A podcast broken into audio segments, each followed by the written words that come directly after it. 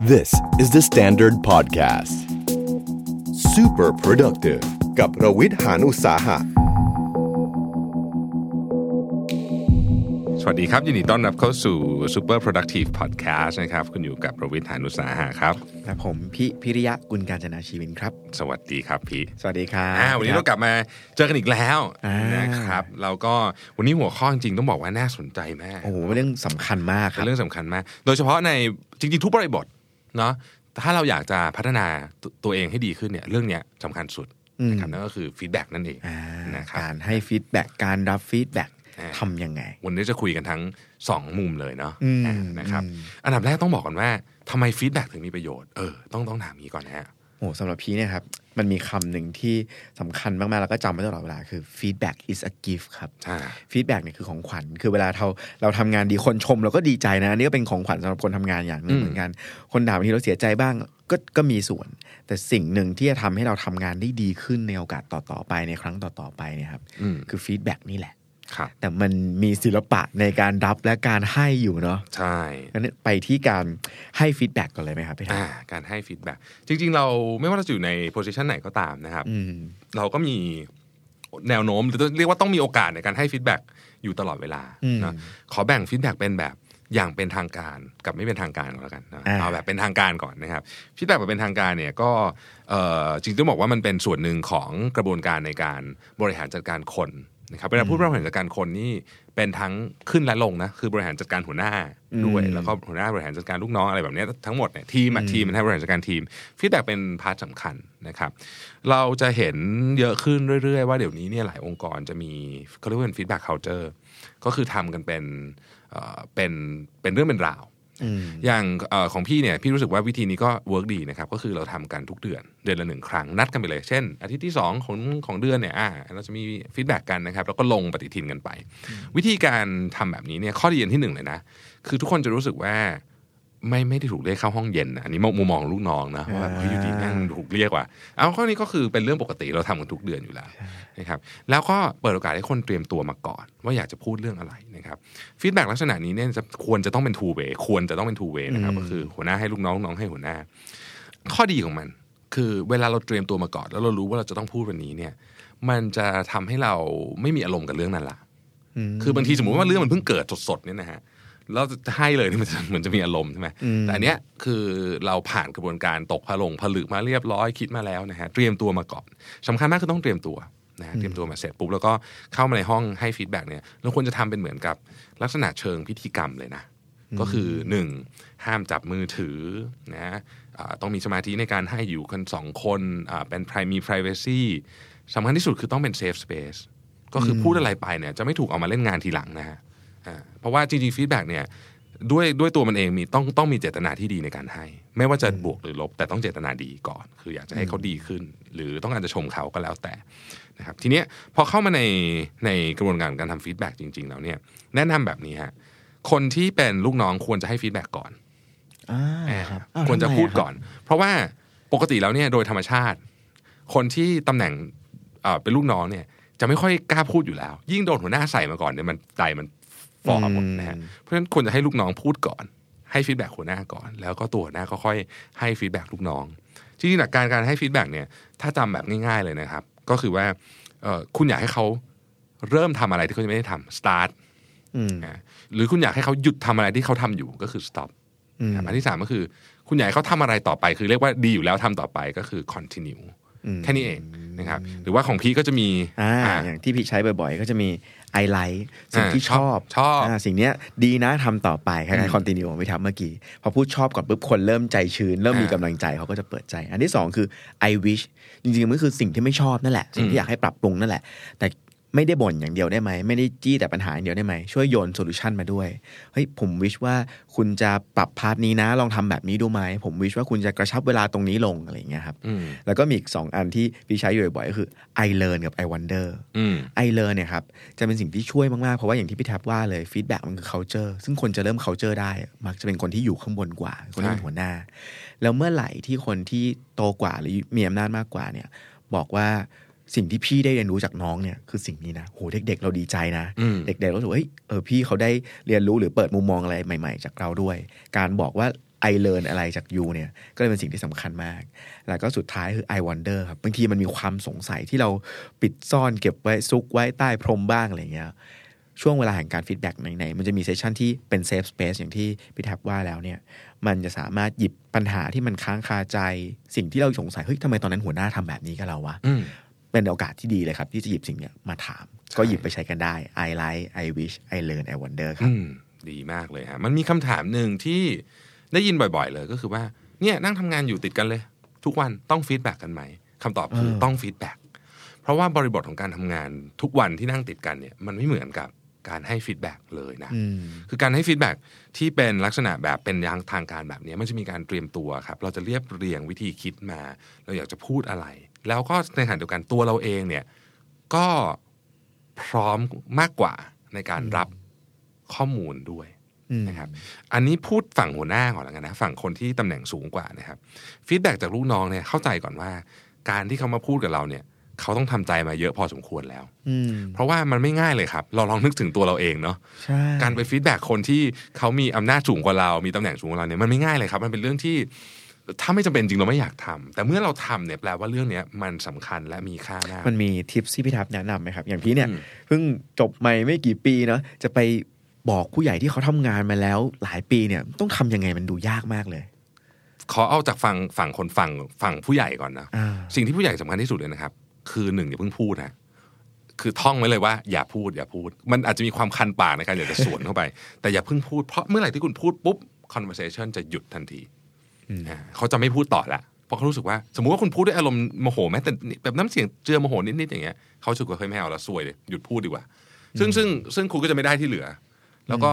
feedback session ก็จะไม่มีประโยชน์อะไรนะครับถ้าฝั่งผู้ใหญ่คือ อย่าเพิ่งพูด การที่คุณไม่พูดเนี่ย มันเปิดโอกาสให้เขาพูดอืมแล้วก็ตั้งใจฟัง สิ่งที่สองก็คือว่าเมื่อเขาพูดเสร็จแล้วนะครับรับแล้วบอกขอบคุณมากฟีดแบ็กพี่ จริงๆต้องบอกว่าการที่จะลูกน้องจะกล้าฟีดแบ็กมันขึ้นอยู่กับตัวหัวหน้านะฮะ เพราะลูกน้องส่วนใหญ่จะไม่ค่อยกล้าฟีดแบ็กอยู่แล้ว นอกจากคนที่แบบมาแบบมั่นใจจริงๆ แต่ส่วนส่วนใหญ่นะแปดแปดเก้าสิบเปอร์เซ็นต์เพราะฉะนั้นตัวหัวหน้าเองเนี่ยต้องสร้าง environment ต้องสร้าง culture สร้างยังไง พอเรารับฟีดแบ็กลักษณะนี้มา สมมติมีคนหนึ่งฟีดแบ็กเรามาเนี่ยนะครับ คนอื่นยังไม่กล้าฟีดแบ็กเราเลยเนี่ยนะ ไปขอบคุณเขาในที่สาธารณะอืม ในห้องประชุมใน town hall บอกเออเนี่ยพี่ได้รับฟีดแบ็กนี้มา พี่รู้สึกว่าอย่างที่พี่พูดเมื่อกี้ว่า I learn อะพี่ได้เรียนรู้เรื่องนี้รู้สึกดีใจจริง ๆ ที่น้องคนนี้ได้มาฟีดแบ็กพี่ขอบคุณมาก ครั้งต่อไปคนอื่นก็จะแบบ อู้ได้พูดได้แฮะ อ่าอืมงั้นขอพูดบ้างเรื่องนี้อย่างนี้เป็นต้นอ่าเพราะฉะนั้นบางทีการชมคนหนึ่งคนเนี่ย มันไม่ใช่การแค่ชมตัวเขาอย่างเดียวเนอะใช่แต่มันคือการสร้าง culture ให้คนอื่นเห็นว่าเฮ้ยแบบเนี้ยสามารถทำได้เออทำได้นี่หัวหน้านะแฮปปี้หัวหน้าโอเคใช่ ตอนแรกเราอาจจะคิดเองว่าฟีดแบ็นี้อาจจะโดนดุโดนด่าอืมแต่ว่าเฮ้ยไม่หัวหน้าชมด้วยอะอืมอ่านะฮะสิ่งดีคืออย่างนี้ครับ มุมมองของฝั่งหัวหน้าก่อนนะครับ สิ่งที่คุณจะได้เลยคือ สิ่งที่คุณไม่เคยรู้ ว่าคุณไม่ดี ทุกคนหัวหน้าทุกคนไม่มีใคร perfect แต่คุณสามารถดีขึ้นได้ทีละนิดละหน่อยอืมนะครับเออนี่แหละคือฟีดแบ็กจากลูกน้องให้ลูกน้องกล้าให้ก่อนขานี้ยากกว่า ขานี้ยากกว่า เพราะฉะนั้นเราจะให้ความสำคัญกับเรื่องนี้นิดนึงฝั่งหัวหน้าต้องแบบนี้นะครับ เวลารับฟีดแบ็กมาเนี่ยช่วยกรุณาบันทึกลงไปด้วยนะอ่าบันทึกลงไปด้วย สมมุติว่าคุณมีฟีดแบ็กจากลูกน้อง 6 คนนะครับ แล้วก็ทุกคนอาจจะพูดเหมือนกันหมด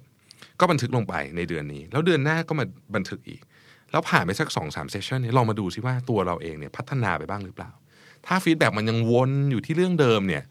ก็แปลว่าเรื่องนี้เราต้องการความช่วยเหลือนะ อืมอ่าอาจจะเป็น anger management ก็ได้นะอืมบางคนหัวหน้าบางคนน่ารักน่ารักทุกอย่างเลยแต่โอ้โหอารมณ์แบบเว็บพี่ขึ้นทีหนึ่งน่ากลัวมากๆอย่างเงี้ยนะฮะ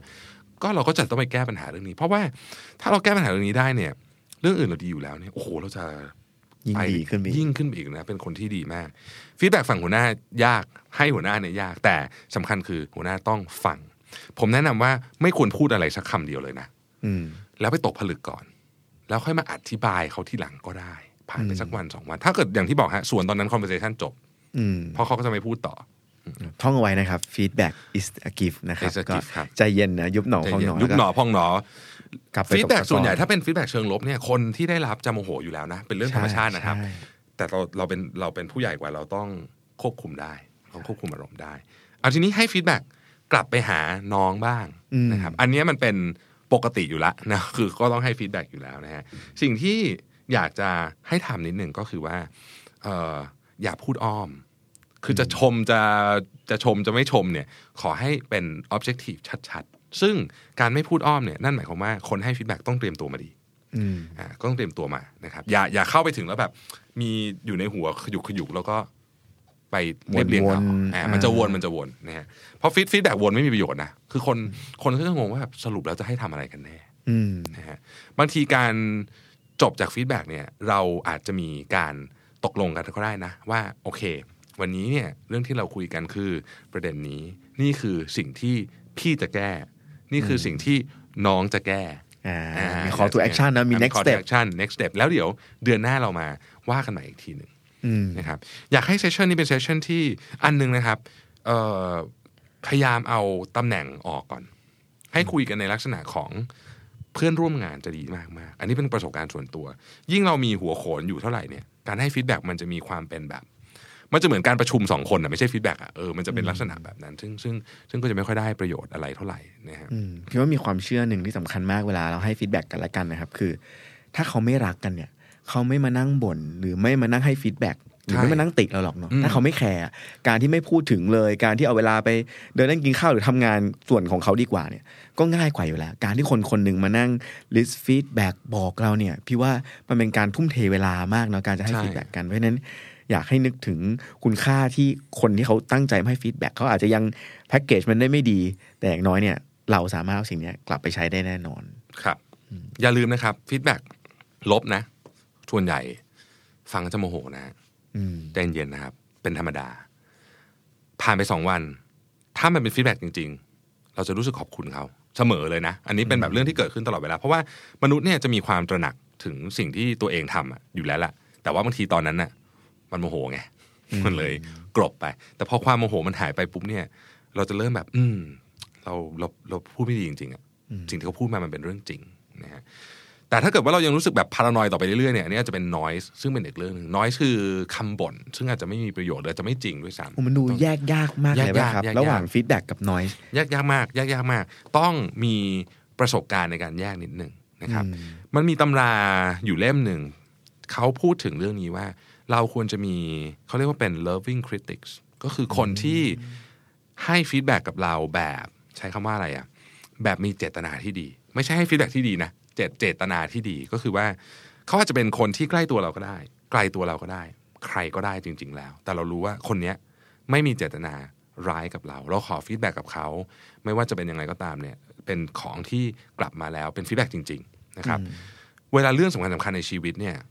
ให้ไปถามคนพวกนี้เราจะต้องมีคนพวกนี้อยู่ในในในเอ่อในวงของเรา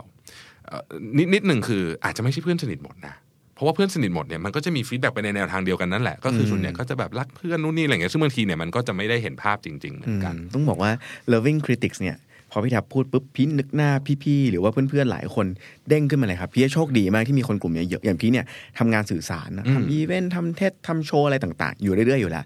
บางงานเนี่ยเราก็จะไม่มั่นใจว่ามันดีหรือไม่ดี พี่มีเคล็ดลับสองสามข้อครับ ในการ take feedback เนอะอย่างมีข้อหนึ่งอันเนี้ยได้เรียนรู้มาจากพี่พลหุยประเสริฐครับอืมพี่พลเนี่ยทำคอนเสิร์ตมาเยอะมากตั้งแต่บอดี้สแลมยันก๊อตจักรพันธ์พี่พลบอกว่าพี่งานประเภทเราเนี่ย เวลาขอ feedback อะ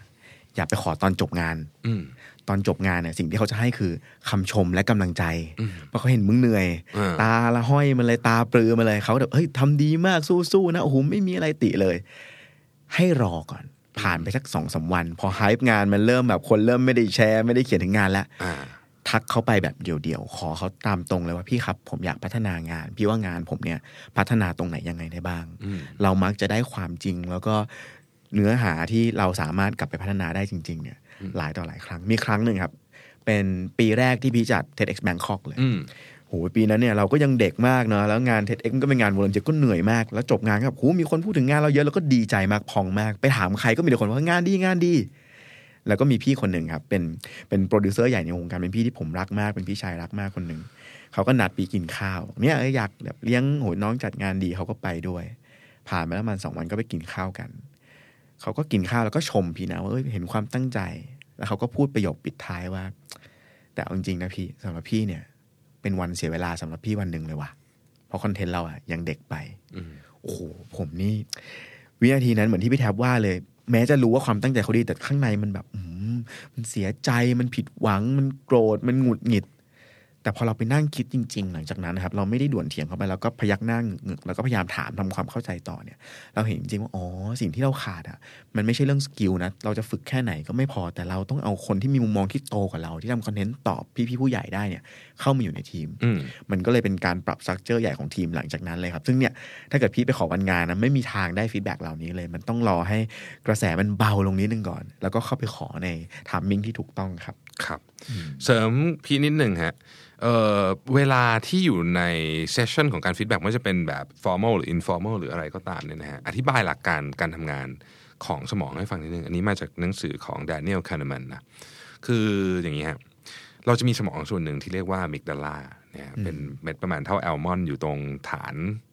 สมองส่วนเป็นส่วนล่างของสมอง อันนี้เป็นสมองนี่สมองดึกดำบรรพ์นะอ่าก็คือตั้งแต่เราเป็นแบบลิงเลิงอะไรก็มีหมดนะฮะแล้วสัตว์อื่นก็มี amygdala เหมือนกัน amygdala เนี่ยช่วยให้เรารอดชีวิตอ่านะฮะมันจะตัดสินของทุกอย่างเนี่ยเอ่อที่เกิดขึ้นด้วยความรวดเร็วประมวลผลเร็วมากนะครับแล้วก็จะตัดสินออกมาเป็นสัญญาณง่ายๆ เช่น อันนี้เป็น threat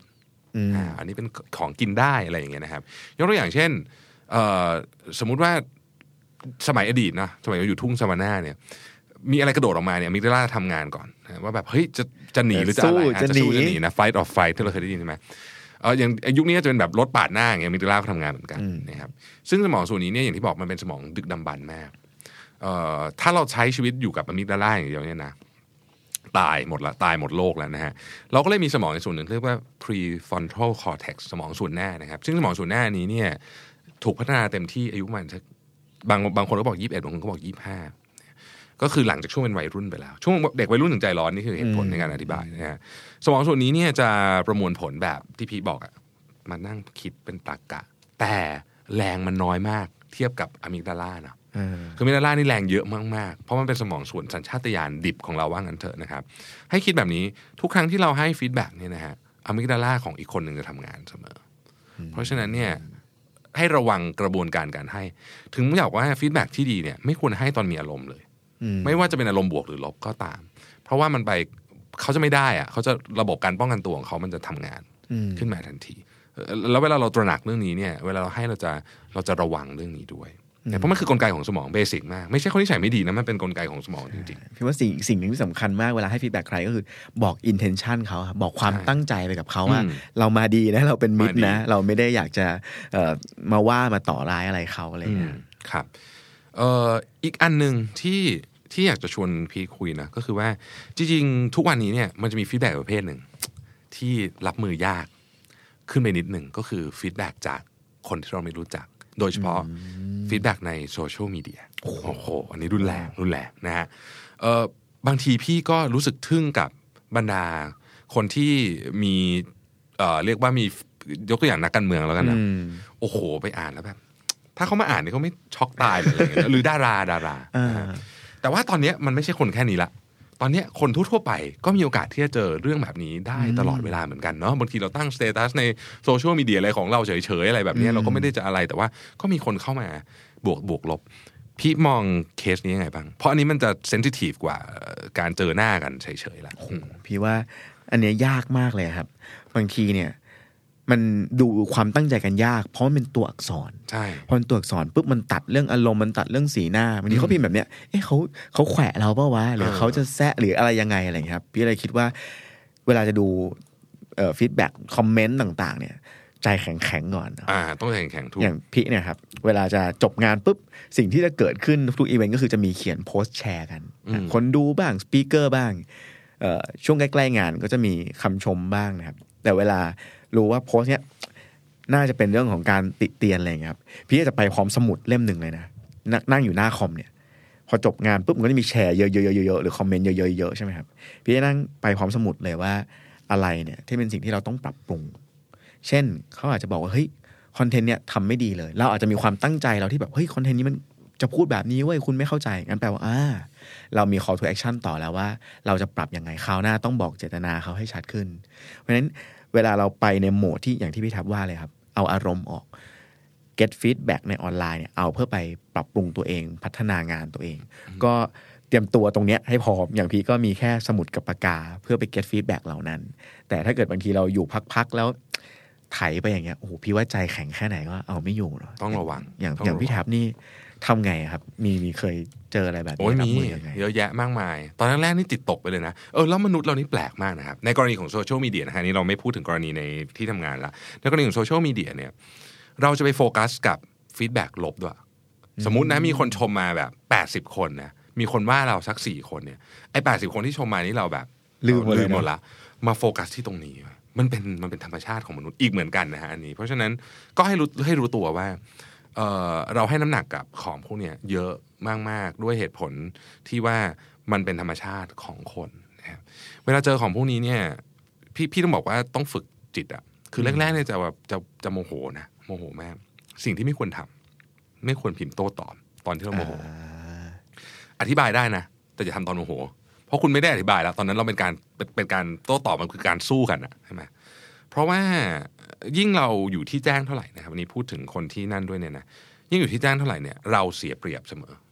เราไปตอบโต้เมื่อไหร่เนี่ย capture นั้นไปเรียบร้อยออกไปโอ้โหคราวนี้เละเลย เพราะฉะนั้นก็ต้องระวังฮะบนโซเชียลมีเดียเนี่ยควรจะทำต้องระวังอารมณ์ตัวเอง ต้องระวังอารมณ์ตัวเอง ถ้าไม่ไหวจริงๆ ปิดไปก่อนอืมอืมพี่มีนะบางทีพี่พิมพ์ใส่ Word เราเก็บไว้ คือแบบพอพอได้พิมพ์ปุ๊บมันก็จะเริ่มดีขึ้นให้ได้นะปล่อยเอาไว้ก่อนเนาะเออแบบให้มันแบบระบายไปก่อนแล้วก็เราก็เก็บไว้ คนตกม้าตายในโซเชียลมีเดียมาเยอะมากแล้วนะครับ อันนี้อันหนึ่งนะ เตือนไว้นิดนึงหลายคนน่ะ ชอบไปบ่นเจ้านายใน Facebook ก็นึกว่าไม่มีใครเห็นนะอืมอันตรายมากนะ คือถ้าจะฟีดแบ็กเจ้านายเนี่ยก็ไปบอกเขาตรงๆดีกว่า แต่ว่าการไปอย่างเงี้ย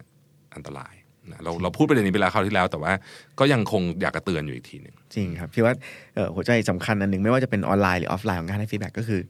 เรื่องที่มัน sensitive หรือเรื่องที่มัน negative หรือเรื่องที่ไม่ค่อยดีเนี่ยไปฟีดแบ็กให้กันตัวต่อตัวอืมแต่เรื่องที่เป็นเรื่องที่เขาทำได้ดีเนี่ยให้ public เข้าไว้ อืมอ่าใช่เขาจะได้รู้สึกว่าเฮ้ยเอ้ยโอเค เรา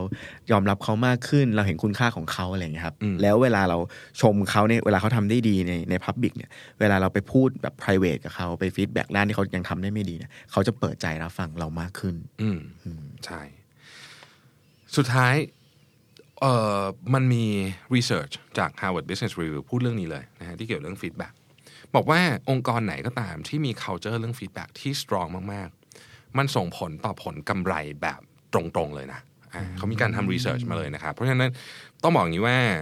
ผู้บริหารบริษัทไหนก็ตามที่อยากจะทำให้บริษัทตัวเองเจริญก้าวหน้าอย่างรวดเร็วเนี่ยคุณต้องสร้าง feedback culture ให้เกิดขึ้นได้คำว่า feedback culture คือ 1 safe สอง transparent นะแล้วก็สามก็คือว่ามันเป็นสิ่งที่คำว่า culture คือมันต้องต่อเนื่อง อืมอ่าไม่ใช่บางคนบอกว่าเอ้ยเราก็ฟีดแบ็กกันปีละครั้งตอนทำ evaluation กันมันมันไม่ทัน มันลืมไปหมดละเรื่องเรื่องอะไรเกิดขึ้น เพราะฉะนั้น พวกนี้ต้องสร้างให้เกิดขึ้น อาจจะออกแบบมาดีไซน์ในแบบขององค์กรเราเองก็ได้ไม่เป็นไรนะครับ แต่ว่ามันต้องมีมันต้องมีนะครับ culture จะเกิดขึ้นเนี่ยต้องได้รับแรงผลักดันจากคนที่เป็นผู้ใหญ่ก่อนนะหรือผู้มีอำนาจก่อนแล้วใช้คำนี้แล้วกันนะเพราะไม่งั้น culture มันมันเกิดขึ้นยากมากจากการผลักขึ้นมาจากข้างล่างโดยเฉพาะในในระบอบขององค์กรเนี่ยอืมครับอะ มีมีเรื่องแถมนี้นึงครับ พี่ทับอยากรู้ว่าทำยังไงครับ เวลาเราให้ฟีดแบ็กใครสักคนอยู่เนี่ยเขากำลังฟังเราอยู่จริงหรือเปล่า หรือเขาแบบ shut down แล้วเขาแค่เอ่อตั้งหูไปอย่างนั้นแหละ แต่จริงๆเขาไม่ได้สนใจฟีดแบ็กแล้วมันมีวิธีสังเกตไหมครับอะมีฮะ body language เนาะสำคัญมากอ่าการดูทัภานษาทีกายที่อะอันดับแรกเลยง่ายสุดก็คือเขายังสบตาเราอยู่หรือเปล่าอืมถ้าเขาไม่มองหน้าเราแล้วเนี่ยเอ่อคือคือไม่มองเลยนะ คือแบบยังไงก็ไม่มองเลยเนี่ย อันเนี้ยมีแนวโน้มว่า ไม่ฟังละอืมนะครับอาจจะแปลว่ามันหนักเกินไปสำหรับเขาในตอนนี้ หรืออะไรก็แล้วแต่มีหลากหลายเหตุผลนะฮะเอ่อภาษากายอันอื่น เช่น อะไรก็ตามที่เป็นการ cross body กอดอกนะอย่างเงี้ยกอดอกนี่คือการ protect ตัวเองนะคไขรับว่ห้างไขว่ห้างถอยออกมาอย่างเงี้ยนะเป็นการ protect ตัวเองก็แปลว่าเราเริ่มเอ่อก็ไม่ได้หมายความว่าจะไม่พูดต่อไม่ได้ แต่ก็แปลว่าเขาเข้าสู่ defensive mode ละอืมสิ่งที่เราพูดต่อจากนี้เนี่ย ก็ต้องระมัดระวังนิดหนึ่งนะต้องนั้นอันนิดหนึ่งนะครับทิปส์อันหนึ่งที่พี่ไปอ่านเจอในหนังสือที่เป็น FBI เขียนครับ คนนี้เขาเป็นนักสอบสวนสืบสวนเขาบอกว่าอวัยวะในร่างกายมนุษย์ที่เราโกหกได้ยากที่สุดเนี่ยคือเท้าครับเออน่าสนใจมากเลยทำไมนะ เพราะว่าไอ้หน้าตาเราเนี่ยครับเราพอรู้ไงว่าคนสบตาเราดูเราจะเราจะอ่าเราจะฝืนๆเอาฝืนๆฝืนๆได้ทำเป็นยิ้มทำเป็นสบตาได้ แต่เท้าเนี่ยมันอยู่ มันอาจจะเกี่ยวกับอะมิกดาลาหรือเปล่าพี่ไม่แน่ใจนะแต่ว่าเออเป็นไปได้เขาบอกว่าเวลาคุณไปงานปาร์ตี้แล้วคุณชวนใครคุย ดูที่เท้าเขา ถ้าเท้าเขาชี้ไปทางประตูเนี่ยไปลว่าเขาอยากไปแล้วอ่าหรือเวลาอยู่ในมีตติ้งเนี่ยลองดูลองก้มไปดูใต้โต๊ะนิดนึงแบบเหลือบๆไปดูว่าเขานั่งไขว่ห้างหรือเปล่า เท้าเขาชี้ยังไง เท้าเขาเปิดโอเพนพร้อมรับฟัง หรือเขานั่งปิดอะไรอย่างเงี้ยครับ มันจะพอเห็นได้เลยว่า ตอนเนี้ยเขาอยู่ในอารมณ์แบบไหน อันนี้ก็เป็นจุดสังเกตอีกอันหนึ่งเหมือนกัน แถมนิดนึง basic มาก ๆ เลยนะครับ เนื่องจากว่าเรามาด้วยเจตนาดีเนาะในการให้ฟีดแบ็กเนี่ยบางทีนะครับ ยิ้มก่อนเข้าห้องไปฟีดแบ็กเพราะว่าเอ่อโดยปกติเนี่ยเอ่อบางคนหน้าบึ้งเป็น default mode อะเวลาให้ฟีดแบ็กก็จะแบบเหนื่อยมาก ก็พยายามยิ้มเอ่อไม่ได้บอกให้ยิ้มตลอดเวลาเนาะแต่ว่ายิ้มก่อนเพื่อให้เพื่อ confirm ว่าเรามาด้วยด้วยเจตนาที่ดีจริงๆอืมนะครับอันสุดท้ายเนาะจริงๆจะจะบอกว่า ฟีดแบ็กเนี่ยครับเป็นสิ่งที่เอ่อต้องตอนอันนี้ต้องพูดตรงๆว่า คนไทยเราอาจจะไม่ค่อยได้ใช้กันอย่างเต็มรูปแบบ การการนินทาเพื่อนข้างหลังไม่ได้แบบเป็นฟีดแบ็กนะคือคือฟีดแบ็กเนี่ยต้องให้ให้ต่อหน้านะเพราะฉะนั้นเพราะฉะนั้นเราเราอาจจะถนัดแบบแนวแบบ inform แบบอ้อมๆอะไปพูด ให้ไอ้คนนั้นพูดฝากคนนั้นมาพูดหน่อยอะไรเงี้ยซึ่งจริง ๆ แล้วมันก็มีการพิสูจน์กันมาเยอะแล้วว่าไม่ work วิธีการพูดกันตรงๆนี่ดี แต่เราเริ่มเห็นเอ่อบริษัทแล้วก็คนยุคใหม่ ค่อยๆเปลี่ยนความคิดเรื่องนี้ซึ่งก็เป็นสิ่งที่ดีนะครับเราก็หวังว่าจะเห็น feedback culture ที่เข้มข้นมากขึ้นในในอ่าองค์กรไทยองค์กรไทยนะจริงๆต้องบอกว่าสังคมไทยเลยนะ เพราะว่าจริงๆ feedback ครับมันคือ right of speech ด้วยนะอืมเออมันคือสิทธิในการที่เราจะต้องพูดอะเพราะเรารู้สึกว่าบางทีบางอย่างมันกระทบกับเรา คือเราไม่ใช่แค่พูดให้อีกฝั่งหนึ่งดีขึ้น แต่ว่าบางอย่างมันเป็นสิ่งที่กระทบกับเราด้วยเราก็ควรจะต้องมีโอกาสที่จะ feedback กับอีกคนหนึ่งด้วยเหมือนกันพี่ว่ากลับมาเรื่องนี้เลยครับ กลับมาเรื่อง intention อืมไม่ว่าจะเป็นในองค์กรในสังคมในประเทศอะไรอย่างเงี้ยครับถ้าเรารู้ว่าอีกฝั่งหนึ่งหรือคนที่กำลังจะเนี่ยตั้งท่าจะ feedback เราแล้วเนี่ยเขามี intention ที่อยากเห็น community นั้นหรือสังคมหรือประเทศนั้นดีขึ้นเนี่ย ลองเปิดใจฟังดูสักนิดหนึ่ง เพราะว่าฟีดแบ็ก is a gift จริงอืมๆถ้าเราไม่หยิบปัญหาขึ้นมาพูดมากลางมาส่องแสงมา วิเคราะห์มันดูว่าเฮ้ยมันมีปัญหาตรงนี้อยู่ แล้วเราจะช่วยกันพัฒนาไปได้ยังไงบ้างเนี่ย ถ้าเราไม่เปิดใจฟังปิดหูตั้งแต่แรกเนี่ย พอ feedback เหล่านี้มันไม่ถูกปล่อยออกมาเนาะมันก็กลายเป็นอย่างเช่นในองค์กรมันอาจจะเป็นการนินทา มันก็อาจจะเป็นการบ่นเจ้านาย มันก็อาจจะเป็นการรู้สึกว่าที่นี่ไม่ดีเลยไอ้ productivity ต่างๆ มันก็ตกลงไปหมด เพราะฉะนั้น การมีที่ปล่อยฟีดแบ็กนะครับพี่ว่าเป็นหัวใจสำคัญในการเติบโตขององค์กร หรือว่าสังคมหรือว่าประเทศไหนก็ตามนะครับ แน่นอนที่สุดเลยนะครับสำหรับวันนี้ ผมกับพี่ลาไปก่อนนะครับ สวัสดีครับสวัสดีครับ The Standard Podcast. Eye opening for your ears.